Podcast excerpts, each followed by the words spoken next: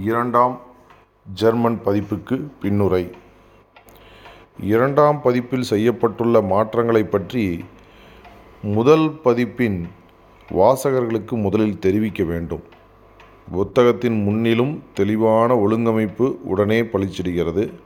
கூடுதல் குறிப்புகள் எல்லா இடங்களிலும் இரண்டாம் பதிப்புக்கான குறிப்புகளாக குறிப்பிடப்பட்டுள்ளன. கீழ்கண்டவை வாசகம் தொடர்பான மிக முக்கிய அம்சங்களாகும். அத்தியாயம் ஒன்று பிரிவு ஒன்றில் சகலவித பரிவர்த்தனை மதிப்பையும் தெரிவிக்கும் வழியாகிய சமன்பாடுகளை பகுத்தாய்வதிலிருந்து மதிப்பை மதிப்பை கண்டுபிடிப்பதானது முன்னிலும் அதிக விஞ்ஞான கண்டுபிடிப்புடன் கண்டிப்புடன் செய்யப்பட்டிருக்கிறது. அதேபோல் மதிப்பின் சாரத்துக்கும் சமூக வழியில் அவசியமான உழைப்பு நேரத்தை கொண்டு மதிப்பின் பரிமனை நிர்ணயிப்பதற்கும் இடையிலான தொடர்பு இது முதல் பதிப்பில் ஜாடையாகவே குறிக்கப்பட்டது. இப்போது வெளிப்படையாகவே வற்புறுத்தி கூறப்பட்டுள்ளது. அத்தியாயம் ஒன்று பிரிவு மூணு மதிப்பின் வடிவம் முழுவதும் திருத்தப்பட்டுள்ளது. இப்பணி வேறு எதனாலும் இல்லாவிட்டாலும் முதல் பதிப்பின் இருதர விளக்கத்தால் அவசியமாயிற்று. அந்த இருதர விளக்கத்துக்கு காரணம் ஹானோவரில் ஹானோவரில் உள்ள எனது நண்பர் டாக்டர் லூ குகல்மென் அவர்களே என்பதை இங்கே குறிப்பிடலாம். ஆயிரத்தி எட்நூற்றி அறுபத்தேழு வசந்த காலத்தில் அவரை பார்க்க சென்றிருந்தேன். அப்போது ஹாம்பர்க்கிலிருந்து முதல் அச்சுப்படிகள் வந்து சேர்ந்தன. மதிப்பின் வடிவம் பற்றிய அனுபந்த விளக்கம் பெரும்பாலான வாசகர்களுக்கு தேவை என்று அவர் எனக்கு உணர்த்தினார். முதல் அத்தியாயத்தின் கடைசி பிரிவான சரக்கின் மாய்மாலமும் என்ற பிரிவு பெரிதும் மாற்றப்பட்டுள்ளது. அத்தியாயம் மூணு பிரிவு ஒன்று மதிப்பின் அளவை கவனமாக திருத்தி அமைக்கப்பட்டுள்ளது. ஏனெனில் முதல் பதிப்பில் இந்த பிரிவு குறித்த போதிய கவனம் செலுத்தப்படவில்லை. ஆயிரத்தி எட்நூற்றி ஐம்பத்தொம்போது பெர்லின் பதிப்பான அரசியல் பொருளாதார விமர்சனத்திற்கு ஒரு பங்களிப்பு என்ற நூலில் தரப்பட்டுள்ள விளக்கத்தை பார்க்குமாறு வாசகரிடம் கேட்டுக்கொள்ளப்பட்டது. அத்தியாயம் ஏழு குறிப்பாக பகுதி இரண்டு. தமிழ் பதிப்பு அத்தியாயம் ஒன்பது பிரிவு இரண்டு. பெருமளவு திருத்தி எழுதப்பட்டுள்ளது. சிறு திற வாசக மாற்றங்கள் அனைத்தும் விவரித்து நேரத்தை வீணாக்க தேவையில்லை. இம்மாற்றங்கள் பல இடங்களில் முற்றிலும் நடை சம்பந்தப்பட்டவையே. அவை புத்தகம் முழுவதிலும் வருகின்றன. ஆயினும் ஜெர்மன் மூலத்தின் பல பகுதிகளுக்கு ஓரளவு முழுமையான மறுமார்ப்பு தேவைப்படுகிறது என்பதையும் மற்ற பகுதிகளுக்கு நடை சம்பந்தமாக ஓரளவு கடுமையான ப வகுப்பா வகுப்பாசிரிய பணி தேவைப்படுகிறது என்பதையும் இன்னும் சில பகுதிகளில் எப்போதாவது வருகிற பிழைகளை தேடி பிடித்து நீக்க வேண்டியுள்ளது என்பதையும் பாரிஸில் வெளிவருகிற பிரெஞ்சு மொழிபெயர்ப்பை சரிபார்த்த பின் இப்போது உணர்கிறேன். ஆனால் அதற்கு அவகாசமில்லை. ஏனெனில் புத்தகம் விற்று தீர்ந்து விட்டது என்றும் இரண்டாம் பதிப்பை அச்சிடும் வேலை ஆயிரத்தி எட்நூற்றி எழுபத்தி ரெண்டு ஜனவரியில் தொடங்கிவிட வேண்டும் என்றும் ஆயிரத்தி எட்நூற்றி எழுபத்தொன்று எழுதிர் காலத்தில்தான் வேறு அவசர வேலையில் ஈடுபட்டிருந்தபோது என்னிடம் தெரிவிக்கப்பட்டது. தாஸ் கேபிட்டலுக்கு ஜெர்மானிய தொழிலாளி வர்க்கத்தின் விரிவான வட்டாரங்களில் அதிவேகமாய் நன்மதிப்பு கிட்டியுள்ளது. இது எனது கடும் உழைப்புக்கு கிடைத்த மிகச்சிறந்த வெகுமதியாகும். பொருளாதார விவகாரங்களில் முதலாளித்துவ கண்ணோட்டமுடையவரான வியன்னா தொழிலதிபர் திரு மேயர் பிரெஞ்சு ஜெர்மானிய போரின் போது வெளி வெளியான பிரசுரத்தில் வழக்கமான ஜெர்மானியலுக்குரிய பரம்பரை உடைமையாய் கருதப்பட்டு வந்த தத்துவ பேராற்றல் ஜெர்மனியில் படித்த வர்க்கங்கள் என்பனவற்றின் மத்தியில் அநேகமாக அடியோடு மறைந்து விட்டது என்றும் ஆனால் ஜெர்மானி தொழிலாளி வர்க்கத்தின் மத்தியில் இந்த ஆற்றல் உயிர்த்தெழுந்து வெற்றி முழக்க முடிகிறது என்றும் பொருத்தமாகவே எடுத்துரைத்தார். இன்று வரை ஜெர்மனியில் அரசியல் பொருளாதாரம் ஒரு வெளிநாட்டு விஞ்ஞானமே. குஸ்தப் ஃபோன் கூலிக் தமது வர்த்தகம் தொழில்துறை பற்றிய வரலாற்று விவரிப்பு என்னும் நூலில் குறிப்பாக எட்நூற்றி முப்பதில் பிரசுரிக்கப்பட்ட முதல் இரு பாகங்களில் ஜெர்மனியில் முதலாளித்துவ பொருள் உற்பத்தி முறையின் வளர்ச்சியையும் ஆனால் அந்நாட்டில் நவீன முதலாளித்துவ சமுதாயத்தின் வளர்ச்சியும் தடுத்த வரலாற்று நிலைமைகளை விரிவாக ஆராய்ந்திருக்கிறார். இவ்வாறு அரசியல் பொருளாதாரம் வேர்விட்டு வளர்வதற்கு வேண்டிய மண் இல்லாமல் போயிற்று. இந்த விஞ்ஞானத்தை தயாரான நிலையில் அப்படியே இங்கிலாந்திலிருந்தும் பிரான்சிலிருந்தும் தெரிவித்துக் கொள்ள வேண்டியிருந்தது. அதன் ஜெர்மானி பேராசிரியர்கள் பள்ளி பருவத்தினராகவே இருந்தனர். அயல்நாட்டு யதார்த்தத்தின் தத்துவ வெளியீட்டை அவர்கள் சூத்திரங்களின் தொகுப்பாக்கினார்கள். தம்மை சுற்றிலும் இருந்த சில்லறை வர்த்த உலகத்தின் வாயிலாக அதனை வியாக்கியானம் செய்தனர். அதனால் தவறாகவே வியாக்கியானம் தவறாகவே வியாக்கியானம் செய்தனர். முழு அளவுக்கு ஒடுக்கிவிட முடியாத உணர்வாகிய விஞ்ஞானத் துறையிலான ஏழாமையை உணர்வும் உள்ளபடியே தங்களுக்கு அந்நியமான ஆய்வுப் பொருளை நீண்ட தீண்ட வேண்டி இருக்கிறது என்ற சஞ்சலமும் இலக்கிய வரலாற்று புலமையின் ஆர்ப்பாட்டத்தை காட்டியோ அல்லது கேமரில் விஞ்ஞானங்களின் எண்மனப்பட என்பனப்படுவற்றிலிருந்து கடன் வாங்கப்பட்ட சம்பந்தமில்லாத விவரங்களின் கலை கவலை கலவையையோ கொண்டோ அரைகுறையாகவே மூடி மறைக்கப்பட்டன. நுனிப்புள்ளறிவு கூலமாகிய இந்த விஞ்ஞானங்களின் தீக்குழியை மிதித்து கடப்போரே ஜெர்மானிய அதிகார வர்க்கத்தினராய் தேர்வு பெற முடியும். ஆயிரத்தி எட்நூற்றி நாற்பத்தெட்டுக்கு பிறகு முதலாளித்துவ பொருள் உற்பத்தி முறை ஜெர்மானி ஜெர்மனியில் துரிதமாக வளர்ச்சி அடைந்திருக்கிறது. இப்போது அது ஊக வணிபம் வாணிபம் மோசடி இவற்றின் முழு வளர்ச்சி கட்டத்தில் உள்ளது. ஆனால் நமது தொழில்முறை பொருளாதார அறிஞர்களுக்கு கெட்ட காலம் தீர்ந்தபாடில்லை நேர்மையான விதத்தில் அரசியல் பொருளாதாரத்தை அவர்கள் அணுக முடிந்த நேரத்தில் நவீன கால பொருளாதார நிலைமைகள் உண்மையில் ஜெர்மனியில் நிலவவில்லை. முடிவில் இந்நிலைமைகள் நிலவ நிலவத் தொடங்கின என்றாலும் முதலாளித்துவ பார்வையின் எல்லைகளுக்குள் அவற்றை மெய்யாகவும் பாரபட்சமின்றியும் ஆராய்வதற்கு முன் ஆராய்வதற்கு முன்போல் இடமளிக்காத சூழ்நிலைகளில் தான் அவை நிலவத் தொடங்கின. அரசியல் பொருளாதாரம் அந்த முதலாளித்துவ பார்வையின் எல்லைக்குட்பட்டிருப்பாயின் முதலாளித்துவ முறை சமுதாய பொருள் உற்பத்தியின் பரிணாமத்தில் வந்து போகிற வரலாற்று கட்டமாக கருதப்படாமல் சமுதாய பொருள் உற்பத்தியின் அரிதான அறுதியான இறுதி வடிவமாக கருதப்படுமாயின் வர்க்க போராட்டம் முதிரா முதிராது உள்ளடங்கியிருக்கும் வரைதான் அல்லது தனித்த எப்போதேனும் எங்கேனும் நேரடிய நிகழ்வுகளில் மட்டுமே புலப்படும் வரைதான் அரசியல் பொருளாதாரம் ஒரு விஞ்ஞானமாக நீடிக்க முடியும். இங்கிலாந்தை எடுத்துக்கொள்வோம். அதன் அரசியல் பொருளாதார வர்க்க போராட்டம் இன்னும் வளர்ச்சியடைய இருந்த வளர்ச்சியடையாது இருந்த காலத்திய காலத்தியதாகும். அதன் கடைசி பெரும் பிரதிநிதியான ரிக்கார்டோ இறுதி கட்டத்தில் வர்த்தக நலன்களின் பகைமையை கூலி லாபம் இவற்றின் லாபம் நிலவாடகை இவற்றின் பகைமையை இயற்கையின் சமுதாய விதி என வெகுளித்தனமாய் கருதி கொண்டு உணர்வுபூர்வமாய் இந்த பகைமையை தொடக்கமாக வைத்து தமது ஆராய்ச்சிகளை நடத்துகிறார். ஆனால் இப்படி தொடங்கியதன் மூலம் முதலாளித்துவ பொருளாதார விஞ்ஞானம் இனிமேல் தாண்டிச் செல்ல முடியாத எல்லைகளை அடைந்திருந்தது ரிக்கார்டோவின் ஆயுட்காலத்திலேயே அவருக்கு எதிராக சிஸ்மொந்தி வாயிலான குற்ற விமர்சனத்தை அது சந்தித்தது. அடுத்து வந்த ஆயிரத்தி எட்நூற்றி இருபது முதல் ஆயிரத்தி எட்நூற்றி முப்பது வரையிலான காலம் இங்கிலாந்தில் அரசியல் பொருளாதார துறையில் விஞ்ஞான செயல்முனைப்பு குறிப்பிடத்தக்கதாக இருந்தது. ரிக்கார்டோவின் தத்துவம் பழைய மரபுடன் போட்டியிடும் காலமாகவும் அதே அளவுக்கு அத்தத்துவத்தை கொச்சைப்படுத்தி விவரிக்கும் காலமாகவும் இருந்தது. விறுவிறுப்பான போட்டி பந்தயங்கள் நடந்தன. அப்போது என்ன நடந்தது என்று பொதுவாக கண்டத்து நாடுகளுக்கு அதிகம் தெரியவில்லை. ஏனெனில் இந்த சர்ச்சை விமர்சன நாடுகளில் வரும் ஏடுகளில் வரும் கட்டுரைகளிலும் எப்போதேனும் வெளிவரும் நூல்களிலும் பிரசுரங்களிலும் பெரும்பகுதி சிதறுண்டே வெளிப்படுகிறது. இந்த சர்ச்சையின் காழ்ப்புணர்வற்ற தன்மைக்கு ரிக்கார்டோவின் தத்துவம் ஏற்கனவே விதிவிலக்கான சந்தர்ப்பங்களில் முதலாளித்துவ பொருளாதார பொருளாதாரத்தின் மீதான தாக்குதலுக்கு ஆயுதமாக பயன்படுத்தி பய பயன்படுகிறது என்ற போதிலும் அந்த நேரத்தின் நிலைமைகளே காரணம். ஒருபுறம் நவீன தொழில்துறை என்பதே அப்போதுதான் பிள்ளை பிராயத்தை கடந்து வந்து கொண்டிருந்தது. ஆயிரத்தி எட்நூற்றி இருபத்தி ஐந்தாம் ஆண்டு வருட நெருக்கடியுடன் அதன் நவீன கால வாழ்க்கையின் முதலாவது காலகட்ட சகடம் ஆரம்பமாகிறது என்ற உண்மை ருசுபிக்கிறது மறுபுறம் ஒரு பக்கத்தில் புனித கூட்டை சுற்றி திரண்ட அரசாங்கங்கள் பிரபுத்துவ உயர்குடியாளர் ஆகியோருக்கும் மறுபக்கத்தில் முதலாளி வர்க்கத்தின் தலைமையிலான மக்கள் திரள்களுக்கும் இடையிலான சச்சரவால் அரசியலிலும் தொழில்துறை மூலதனத்துக்கும் பிரபுத்துவ உயர்குடியாளர் உயர் உயர்குடியாளரின் நில நிலச்சொத்துக்கும் இடையிலான சண்டையால் பொருளாதாரத்திலும் இச்சண்டை பிரான்சில் சிறு நில உடைமைக்கும் பெரு நிலநடுக்கு இடையிலான எதிர்ப்பால் மூடி மறைக்கப்பட்டது. இங்கிலாந்தில் தானிய சட்டங்களுக்கு பின்னர் வெளிப்படையாக மூண்டது. கான்லாஸ் மூலதனத்துக்கும் உழைப்புக்கும் இடையிலான வர்க்க போராட்டம் பின்னுக்கு தள்ளப்படுகிறது. இந்த நேரத்தில் இங்கிலாந்தின் அரசியல் பொருளாதார இலக்கியம் டாக்டர் கெனையின் மரணத்துக்கு பின்னர் பிரான்சில் புயலென புறப்பட்ட முன்னேற்ற இயக்கத்தை நினைவுபடுத்தியது. ஆனால் செயின்ட் மார்டினின் கோடைக்காலம் வசந்தத்தை நினைவுபடுத்துவது போன்றதே இது. ஆயிரத்தி எட்நூற்றி முப்பதாம் ஆண்டு தீர்மானகரமான நெருக்கடியை உடனுழைத்து வந்தது. பிரான்சிலும் இங்கிலாந்திலும் முதலாளி வர்க்கம் அரசியல் அதிகாரத்தை கைப்பற்றியிருந்தது. அது முதல் வர்க்க போராட்டமானது நடைமுறையிலும் அதேபோல் தத்துவத்துறையிலும் மேலும் மேலும் பகிரங்கரமான அச்சுறுத்தும் தன்மையுள்ள வழிகளில் நடந்தது. அது விஞ்ஞான வழிபட்ட முதலாளித்துவ அரசியல் பொருளாதாரத்திற்கு சாவுமணி அடித்தது.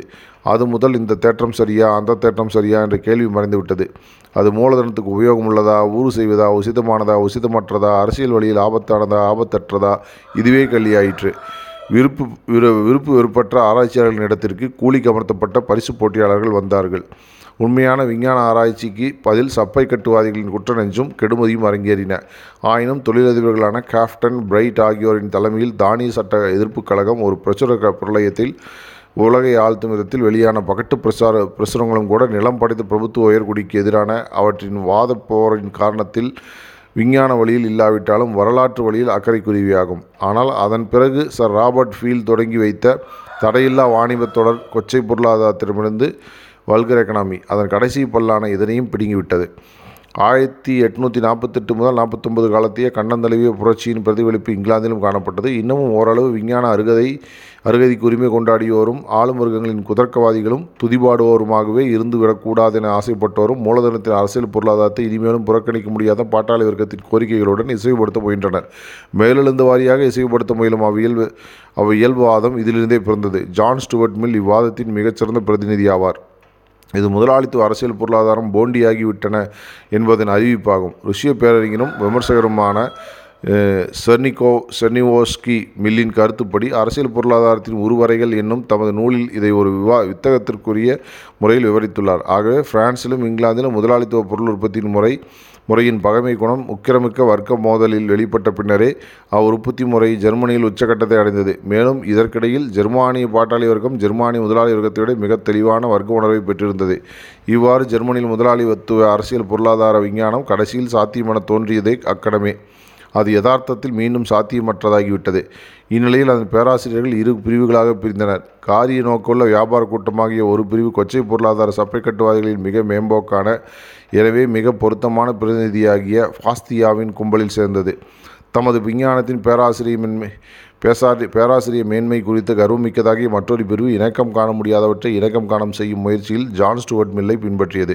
முதலாளித்துவ அரசியல் பொருளாதாரத்தின் தொல்சீர் காலத்தில் போலவே அதன் வீழ்ச்சி காலத்திலும் ஜெர்மானிகள் வெறும் பள்ளிச் சிறுவர்களாகவும் போலிகளாகவும் பின்செல்வோராகவும் பெரும் அந்நிய மொத்த வியாபார நிறுவனத்துக்கு சேவை செய்யும் சிறு வில்ல சில்லறை வியாபாரிகளாகவும் அங்காடிக்காரர்களாகவும் இருந்தனர். ஆகவே ஜெர்மானிய சமுதாயத்தின் விசேஷமான வரலாற்று வளர்ச்சி அந்த நாட்டில் முதலாளித்துவ அரசியல் பொருளாதாரத்தின் சுயமான முயற்சியை அறவே தடுத்து விடுகிறது. ஆனால் அந்த பொருளாதாரத்தின் விமர்சனத்தை அது தடுத்து விடவில்லை. இப்படியான விமர்சனம் ஒரு வர்க்கத்தை பிரதிநிதிப்படுத்துவுமாயின் முதலாளித்துவ பொருள் உற்பத்தி முறையை வீழ்த்துவதையும் எல்லா வர்க்கங்களையுமே இறுதியாக இல்லாதொழிப்பதையும் தனது வரலாற்று பணியாக கொண்ட வர்க்கத்தையே பாட்டாளி வர்க்கத்தையே அது பிரதிநிதிப்படுத்தும் ஜெர்மானிய முதலாளி வர்க்கத்தின் கற்றாரும் கல்லாதாரமான பிரதிநிதிகள் எனது முந்தைய எழுத்துக்களை எப்படி மௌனம் சாதித்து கொண்டார்களோ அதுபோலவே தாஸ் கேபிளி மௌனம் சாதித்தே கொண்டு விடாமென்று முதலில் முயன்றனர். இந்த தந்திரம் இனி காலத்தின் நிலைமைகளுக்கு பொருந்தாது என்பதை கண்டதும் அவர்கள் எனது புத்தகத்தின் விமர்சிக்கும் நோ தோரணையில் முதலாளித்துவ உள்ளத்தை சாந்தப்படுத்துவதற்கான நியமங்கள் எழுதினர். ஆனால் அவர்கள் தொழிலாளர்களின் பத்திரிகை உலகில் தங்களை விடவும் வலிமை வாய்ந்த எதிராளிகளை கண்டனர். போல்ஸ்காத்தில் ஜோசப் டீஸ்கேன் எழுதிய கட்டுரைகளை பார்க்கும் இவர்களது அவர்கள் இவர்கள் இவர்களுக்கு நாளது வரைக்கும் அவர்கள் பதில் சொல்றவள சொன்னார்கள் இல்லை. தாஸ் கேபிளில் அருமையானது ஒரு ருஷ்ய மொழிபெயர்ப்பு. ஆயிரத்தி எட்நூற்றி எழுபத்தி ரெண்டு வசந்த காலத்தில் வெளிவந்தது. மூவாயிரம் பிரதிகள் கொண்ட பதிப்பு இதற்குள் அடையமாக விட்டு தீர்ந்துவிட்டது ஆயிரத்தி எட்நூற்றி எழுபத்தி ஒன்றிலேயே கீவ் பல்கலைக்கழகத்தில் அரசியல் பொருளாதார பேராசிரியரான சீபர் என்பவர் மதிப்பு மற்றும் மூலதனம் பற்றிய டேவிட் ரிகார்டோவின் தத்துவம் என்ற தனது நூலில் மதிப்பு பணம் மூலதனம் இவை பற்றி எனது தத்துவம் அதன் அடிப்படை அம்சங்களின் ஸ்மித் ரிகார்டோ ஆகியோரது போதனையின் அவசிய தொடர்ச்சியாகும் என்று குறிப்பிட்டார். இந்நூலாசிரியர் முழுக்க முழுக்க தத்துவார்த்தமான நிலையை முன்னின்றும் உறுதியாகவும் கருகித்து இந்த சு- சிறந்த நூலை வாசிக்கிற மேற்கு ஐரோப்பியரை பிரமிக்கச் செய்வதாய் உள்ளது. தாஸ் காப்பிட்டலில் கையாற்ற கையாளப்பட்டுள்ள வழிமுறை சரிவர புரிந்து கொள்ளப்படவில்லை. அது பற்றி உருவாகியுள்ள ஒன்றுக்கொன்று முரணான பலவித கருத்தோட்டங்களிலிருந்து இது தெளிவாகிறது. எடுத்துக்காட்டாக பாரிஸ் ரிவ்யூ பாசிஸ்ட் பாசிட்டிவிஸ்டிஸ் என்னை கடிந்து கொள்கிறது. ஒருபுறம் பொருளாதார இயலை மாறா நிலைவாத முறையில் அணுகின்றோம் மறுபுறம் நினைத்து பாருங்கள் உள்ளபடியே இருக்கிற உண்மைகளை விமர்சன முறையில் பகுத்தாய்வத்துடன் நின்று விடுகின்றோனாம். நாம் வருங்கால உணவகங்களுக்கு உண்டி வகை குறிப்புகள் கோண்டி சமையல் முறைகள் தயாரிக்கவில்லையாம். மாறா நிலைவாதம் என்ற கண்டனத்துக்கு பதில் சொல்லும் விதத்தில் பேராசிரியர் சீபர் குறிப்பிடுகிறார். மார்சின் வழிமுறை உள்ளபடியே தத்துவத்தின் பார்ப்பட்டவாய் உள்ளவரை ஆங்கிலேய மரபு முழுமைக்கும் உரிய உய்த்த உய்த்தறியும் ஆ- தத்துவமா தத்துவார்த்த பொருளாதார இயலின் அனைவருக்கும் பொதுவானவையாகும். May black lace these theorist into socialist and alumni என்ற நூலில் தனது எனது வழிமுறை பகுப்பாய்வு முறையாலானது என்று கண்டுபிடிக்கிறார். ஜெர்மானிய விமர்சனங்களில் ஹெகலிய நுட்பவாத முறை என்று சொல்லி கூக்குரலிடுவது உண்மைதான். செயின்ட் பீட்டர்ஸ்க்கு பீட்டர்ஸ்பர்கை சேர்ந்த யூரோப்பியன் மெசஞ்சர் பிரத்யோகமான தாஸ் கேப்டின் வழிமுறையை பற்றிய ஒரு கட்டுரையில் எனது ஆராய்ச்சி முறை முழுக்க முழுக்க யதார்த்தபூதமாக இருப்பதாகவும் ஆனால் துப் துர்ப்பாக்கியவசமாக எனது முன்வைக்கும் முறை ஜெர்மானிய இயக்கவியல் முறையாகி இருப்பதாகவும் கூறுகிறது. அது குறிப்பிடுகிறது. எடுத்த எடுப்பில் விஷயத்தை முன்வைக்கும் வெளிப்படி வெளிப்படின் அடிப்படையில் முடிவு கூறுவதானால் மார்க்ஸ் கருத்தியல் தத்துவ ஜெர்மானிய அர்த்தத்தில் அதாவது கெட்ட அர்த்தத்தில் மிகவும் பொருளாதார மிகவும் கருத்தியலான தத்துவ ஞானி ஆவார் ஆனால் உண்மையிலேயே பொருளாதார விமர்சன பாணியில் தனது முன்னோடிகள் அனைவரை விடவும் அவர் எண்ணிறந்த மடங்கு அதிக யதார்த்த நோக்குடையவர் ஆவார். அவரை எந்த அர்த்தத்திலும் கருத்தியல்வாதி என்று அழைக்க முடியாது. இதை எழுதியவரின் விமர்சனத்திலிருந்தே சில பகுதிகளை சுட்டிக்காட்டி அவருக்கு பதிலளிப்பது உத்தமம். எனது வாசகர்களில் ருஷ்ய மூலத்தை படித்து பார்க்க முடியாதவர்களுக்கான சிலருக்கும் இந்த பகுதிகள் பயன்படக்கூடியவை. ஆயிரத்தி எட்நூற்றி ஐம்பத்தொம்போதில் பெர்லினில் பிரசுரிக்கப்பட்ட எனது அரசியல் பொருளாதார விமர்சனத்துக்கான முன்னுரையில் எனது வழிமுறையின் பொருள் முதல்வாத அடிப்படையை நான் விவரிக்க பகுதியை எடுத்துக்காட்டிய பின்னர் இந்த எழுத்தாளர் சொல்கிறார் மார்க்ஸுக்கு முக்கியத்துவம் வாய்ந்தது யாதென்றால் தாம் ஆராய் முற்பட்டுள்ள புலப்பாடுகளின் விதியை கண்டுபிடிப்பதே. குறிப்பிட்ட வரலாற்று காலத்திற்குள் திட்டமான வடிவத்தையும் பா பரஸ்பர தொடர்பையும் கொண்டுள்ள இயல்புள்ள இப்புலப்பாடுகளை ஆளுகிற விதி மட்டுமன்று அவருக்கு முக்கியத்துவம் வாய்ந்தது. அவை திரிந்து மாறுபடுவது பற்றிய வளர்ச்சி அடைவது பற்றிய அதாவது ஒரு வடிவத்திலிருந்து இன்னொரு வடிவத்துக்கு தொடர்புகளின் ஒரு வரிசையிலிருந்து வேறொரு வரி வரிசைக்கு மாறி செல்வது பற்றிய விதி அவருக்கு இன்னும் அதிக முக்கியத்துவம் வாய்ந்ததாகும். இந்த விதியை கண்டுபிடித்த உடனேயே அவை அதனை சமூக வாழ்வில் வெளிக்காட்டிய விளைவுகளை அவர் நுணுக்கமாக ஆராய்கிறார். ஆதலால் மார்ஸ் ஒன்றை பற்றி மட்டுமே கவலை கொள்கிறார். சமூக நிலைமைகளின் நிர்ணயமான அமைப்புகள் ஒன்றன் பின் ஒன்றாக தொடர வேண்டிய அவசியத்தை விடாக்கண்டிப்புடனான விஞ்ஞான ஆராய்ச்சிகளின் மூலமாக உணர்வதை பற்றியும் அடிப்படை தொடக்க ஆதாரங்களான அவருக்கு பயன்படுகிற உண்மைகளை முடிந்தவரை பாரபட்சமின்றி நிலைநாட்டுவதை பற்றி மட்டுமே கவலை கொள்கிறார். இன்றுள்ள அமைப்பின் அவசியம் இவ் அமைப்பு தவிர்க்க முடியாமலேயே மறைந்து அதனிலிருந்து வர வேண்டிய இன்னொரு அமைப்பின் அவசியம் ஆகிய இரு அவசியங்களை மனிதர்கள் நம்பினாலும் நம்பாவிட்டாலும் உணர்ந்திருந்தாலும் உணராவிட்டாலும் இப்படித்தான் நிகழும் என்பதை அவர் ஒருங்கே நிரூபித்து விட்டாலே இதற்கு போதுமானது. மார்ஸின் சமுதாயத்தின் இயக்கவிய இயக்கத்தை இயற்கை வரலாற்று நிகழ்முறையாக கணுகுகிறார் இந்நிகழ்முறையை ஆளுகிற விதிகள் மனித சித்தத்தையும் உணர்வையும் மதிநுட்பத்தையும் சார்ந்திராதவை மட்டுமல்ல பார்க்க போனால் அந்த சித்தத்தையும் உணர்வையும் மதிநுட்பத்தையும் நிர்ணயிக்கவும் செய்பவை என கொள்கிறார். நாகரிகத்தின் வரலாற்றில் உணர்வு அம்சம் இவ்வளவு கீழ்நிலை பாத்திரத்தை வகிக்கிறதென்றால் நாகரிகத்தை கருப்பொருளாக கொண்ட ஒரு விமர்சன ஆராய்ச்சி உணர்வின் எந்த வடிவத்தையும் அல்லது எந்த பயனையும் அடிப்படையாக கொண்டிருக்க முடியாது என்பது கூறுமா கூறாமல் விளங்கும். இப்படி சொல்வதன் பொருள் அதன் தொடக்க ஆதாரமாக பயன்படக்கூடியது கருத்தன்று பொருளாதாய புலப்பாடு என்பதாகும். இப்படிப்பட்ட ஆராய்ச்சி ஒரு நிகழ்வை கருத்துக்களோடு அல்லாமல் இன்னொரு நிகழ்வோடு மோதவிட்டும் ஒப்பிட்டும் பார்ப்பதுடன் நின்று கொள்ளும் முடிந்தவரை சரிநுட்பமாக இரு நிகழ்வுகளை ஆராய்வதும் ஒன்றோடொன்று தொடர்புபடுத்தினால் உண்மையிலேயே ஒரு பரிணாமத்தின் வெவ்வேறு அம்சங்களாக அவை அமைவதும் இவ்வாராய்ச்சிக்கு முக்கியத்துவம் வாய்ந்த ஒன்றாகும். ஆனால் அனைத்திலும் மிக முக்கியமானது இன்னும் இப்படி ஒரு பரிணாமத்தின் வெவ்வேறு கட்டங்கள் வெளிப்படுகிற அடுத்தடுத்த நிகழ்ச்சிகளின் தொடரை வரிசை கிரமங்கள் மற்றும் சங்கிலி தொடர்களை விடாக்கண்டிப்புடன் பகுத்தாய்வதாகும். ஆனால் பொருளாதார வாழ்வின் பொது விதிகள் நிகழ்காலத்துக்கு பிரயோகிக்கப்பட்டாலும் இறந்த காலத்துக்கு பிரயோகிக்கப்பட்டாலும் ஒன்றே என கூறப்படும். இதனை மார்க்ஸ் நேரடியாக மறுக்கிறார். இப்படிப்பட்ட பரமசூக்கம விதிகள் கிடையாது என்கின்றார். மாறாக ஒவ்வொரு வரலாற்று காலகட்டத்துக்கும் அதற்குரிய விதிகள் இருப்பதாக கருதுகிறார். சமுதாயம் குறிப்பிட்ட வளர்ச்சி காலத்தை வாழ்ந்து முடித்துவிட்டு குறிப்பிட்ட கட்டத்திலிருந்து ஒரு குறிப்பிட்ட இன்னொரு கட்டத்துக்கு சென்று கொண்டிருக்கும் போதே அது இதர விதிகளுக்கும் கீழ்ப்பட்டதாக இருக்க தொடங்குகிறது சுருங்கச் சொல்லின் இதர உயிரியற் கிளைகளில் காணப்படும் பரிணாமத்தின் வரலாற்றுக்கு இணையான ஒரு புலப்பாட்டை பொருளாதார வாழ்க்கை நமக்கு வழங்குகிறது பழைய பொருளாதார விஞ்ஞானங்கள் பொருளாதார விதிகளை தவறாக புரிந்து கொண்டு அவற்றை பௌதிகம் ரசாயனம் இவற்றின் விதிகளுக்கு ஒப்பானவையாக காட்டினார்கள். தாவரங்கள் அல்லது மிருகங்கள் எந்த அளவுக்கு அடிப்படையிலேயே தம்மிடையே வேறுபடுகின்றனவோ அந்த அளவுக்கு அடிப்படையிலேயே சமூக உயிரமைப்புகள் சோசியல் ஆர்கானிசம்ஸ் தம்மிடையே வேறுகின்ற வேறுபடுகின்றன என்பதை புலப்பாடுகளில் இன்னும் செம்மையான பகுப்பாய் காட்டுகிறது. அது மட்டுமன்று இந்த முழு உயிரமைப்புகளின் வேறுபட்ட வடிவமைப்பு அவற்றின் தனித்தனி அங்கங்களின் மாறுபாடுகள் அந்த அங்கங்கள் செயல்படுகிற வேறுபட்ட நிலைமைகள் முதலானவற்றின் காரணத்தால் ஒரே புலப்பாடு முற்றிலும் வெவ்வேறு விதி வெவ்வேறான விதிகளுக்கு ஆட்படுகிறது உதாரணமாக மக்கள் தொகை ப பற்றிய விதி எல்லா காலங்களிலும் எல்லா இடங்களிலும் ஒன்றே என்பதை மார்ஸ் மறுக்கிறார். மாறாக ஒவ்வொரு வளர்ச்சி கட்டமும் அதற்குரிய மக்கள் தொகை விதிகளை உடையது என்கிறார். உற்பத்திறனின் வளர்ச்சி நிலை வேறுபடுவதற்கேற்ப சமுதாய நிலைமைகளும் அவற்றின் ஆளுகிற விதிகளும் கூட வேறுபடுகின்றன. இந்த கோணத்தில் மூலதனத்தின் ஆட்சியில் நிறுவப்பட்டுள்ள பொருளாதார அமைப்பை புரிந்து கொள்வது விளக்குவது என்ற பணியை மார்ஸ் மேற்கொள்கையில் பொருளாதார வாழ்வு பற்றிய துல்லியமான ஆராய்ச்சி ஒவ்வொன்றுக்கும் இருக்க வேண்டிய நேரத்தையே கராரான விஞ்ஞான வழியில் வகுத்துரைக்கிறார் குறிப்பிட்ட சமூக உயிரமைப்பின் பிறப்பையும் வாழ்வையும் வளர்ச்சியையும் பிறப்பையும் இறந்ததன் இடத்துக்கு இன்னும் உயர்ந்த இன்னொரு உயிரமைப்பை வருவதையும் ஒழுங்கமைக்கிற தனிவகை விதிகளை வெளிப்படுத்தியதிலேயே இத்தகைய ஆராய்ச்சியின் விஞ்ஞான மதிப்பு அடங்கியுள்ளது. மார்க்சின் நூல் உண்மையிலேயே மதிப்பு பெற்றுள்ளது. உள்ளபடியே எனது வழிமுறையொன்று இந்த எழுத்தாளர் எதை எடுத்துக்கொள்கிறாரோ அதை இவ்வாறு பளிச்சிடும் விதத்திலும் அம்ம நம் அம்முறையை நான் கையாண்டிருப்பதை பொறுத்த மட்டில் விசால மனப்பாகவும் சித்தரிக்கிறார். இப்படி அவர் சித்தரிப்பது இயக்கவியல் வழிமுறை தனியே முன்வைக்கும் வ- முறை ஆராய்ச்சி முறையிலிருந்து வடிவத்தில் வேறுபட்டே தீரும். ஆராய்ச்சி முறையானது ஆதாரங்களை விட விவரங்களை பயன்படுத்திக் கொள்ளவும் அவற்றின் வெவ்வேறு வளர்ச்சி வடிவங்களை பகுத்தாயும் வடி வடிவங்களின் உள் தொடர்பித்து கண்டறியவும் வேண்டியிருக்கிறது. இந்த வேலை முடிந்த பிறகுதான் மெய்யான இயக்கத்தை தக்க முறையில் விவரிக்க முடியும். இதை வெற்றிகரமாக செய்துவிட்டால் ஆய்வுப் பொருளை பொருளின் ஜீவன் ஒரு கண்ணாடியில் பிரதிபலிப்பது போல் உரிச்சதையாமல் பிரதிபலிக்குமாறு செய்துவிட்டால் முன்கூட்டியே மனதுக்குள் வகுக்கப்பட்ட திட்டமே நம் முன் தெரிவது போன்ற தோற்றம் ஏற்படும். எனது இயக்கவியல் வழிமுறை ஹெகலிய வழிமுறையிலிருந்து வேறுபட்டது மட்டுமன்று அது நேர் எதிரானதுமாகும். ஹெகலுக்கு மனித மொழியின் உயிர் நிகழ்முறையானது அதாவது சிந்தனை நிகழ்முறையானது இதனை அவர் கருத்து என்ற பெயரில் சுயேட்சையான கருத்தாகவும் மாற்றிவிடுகிறார். யதார்த்த உலகத்தின் படைப்பாளியாகும். யதார்த்த உலகத்தின் கருத்தின் புற வடிவமே புலப்பாட்டு வடிவமே அன்றி வேறில்லை. மாறாக எனக்கு கருத்துலகம் என்பது மன உலகத்தில் உள்ளத்தால் பிரதிபலிக்கப்பட்டு சிந்தனை வடிவங்களாக மாற்றப்படுகிற பொருளுலகமே அன்றி வேறில்லை. ஹெகலி இயக்கவியலின் மாயாவாத அம்சத்தை சுமார் முப்பது ஆண்டுகள் முன்னரே அது மோகத்துக்குரிய மோஸ்தராக இருந்து வந்த காலத்திலேயே நான் கண்டன விமர்சனத்துக்குள் உள்ளாக்கினேன். ஆனால் தாஸ் கேப்டன் முதல் பாகத்துக்கான வேலையில் நான் ஈடுபட்டிருந்ததாலேயே இன்று பண்பட்ட ஜெர்மனியில் வாயிலேயே பேசுகிற சிறு சிறுப்பான மண்டைக்கணம் ஏறிய மட்டகரமான சந்ததியர்களை ஹெகலை செத்த நாயாக ஷெல்லிங்கின் காலத்தில் தீரர் மோசஸ் மெண்டல் எப்படி ஸ்பீனோஸாவை பாவித்தாரோ அப்படியே பாவித்து அகம வைத்தினர். எனவே அந்த மாபெரும் சிந்தனையார் மாணவன் நான் என்று பகிரமாக பறைசாற்றினேன் ஏன் மதிப்பின் தத்துவம் பற்றிய அத்தியாயத்தில் பல இடங்களில் பிரத்யேகமாக ஹெகலுக்குரிய எதிர்ப்பு முறைகளை கையாண்டு கொண்டிருந்தேன். ஹெகலின் கையில் இயக்கவியல் மாயாவாதத்துக்கு தன்மை உள்ளது உள்ளாகிறது என்றாலும் அதன் பொதுவான செயற்பாட்டு வடிவத்தை விரிவாகவும் உணர்வுபூர்வமாகவும் முதன் முதலாக முன்வைத்தவர் அவரே. அவரின் இயக்கவியல் தலைவியலாக நின்று கொண்டிருக்கிறது. மாயாவாத சிப்பிக்குள் மறைந்துள்ள அறிவார்ந்த முகத்தை நாம் காண வேண்டுமென்றால் அதனை நேராக திருப்பி நிறுத்த வேண்டும். இயக்கவியல் அதன் மாயாவாத வடிவத்தில் ஜெர்மானியில் புது மோஸ்தராயிற்று ஏனெனில் நிலவுகிற அமைப்பை அது உயர்த்தி காட்டுவதாகவும் போற்றி கொள்வதாகவும் தோன்றியது. அதன் அறிவாந்திர வடிவத்தில் முதலாளி வர்க்க ஆளுகைக்கும் அதன் வரட்டு சூத்திர பேராசிரியர்களுக்கும் அது ஒரு அடுக்காக அவக்கேடு ஏனெனில் இருக்கிற நிலைமேரத்தை அது கிரகித்து அறிந்து ஆமென்று அங்கீகரிப்பில் இந்த நிலவரத்தின் நிலைமறிப்பையும் அதன் தவிர்க்க முடியாத தக த தகரவையும் அங்கீகரிப்பதும் அதே போதில் உள்ளடக்கிறது மேலும்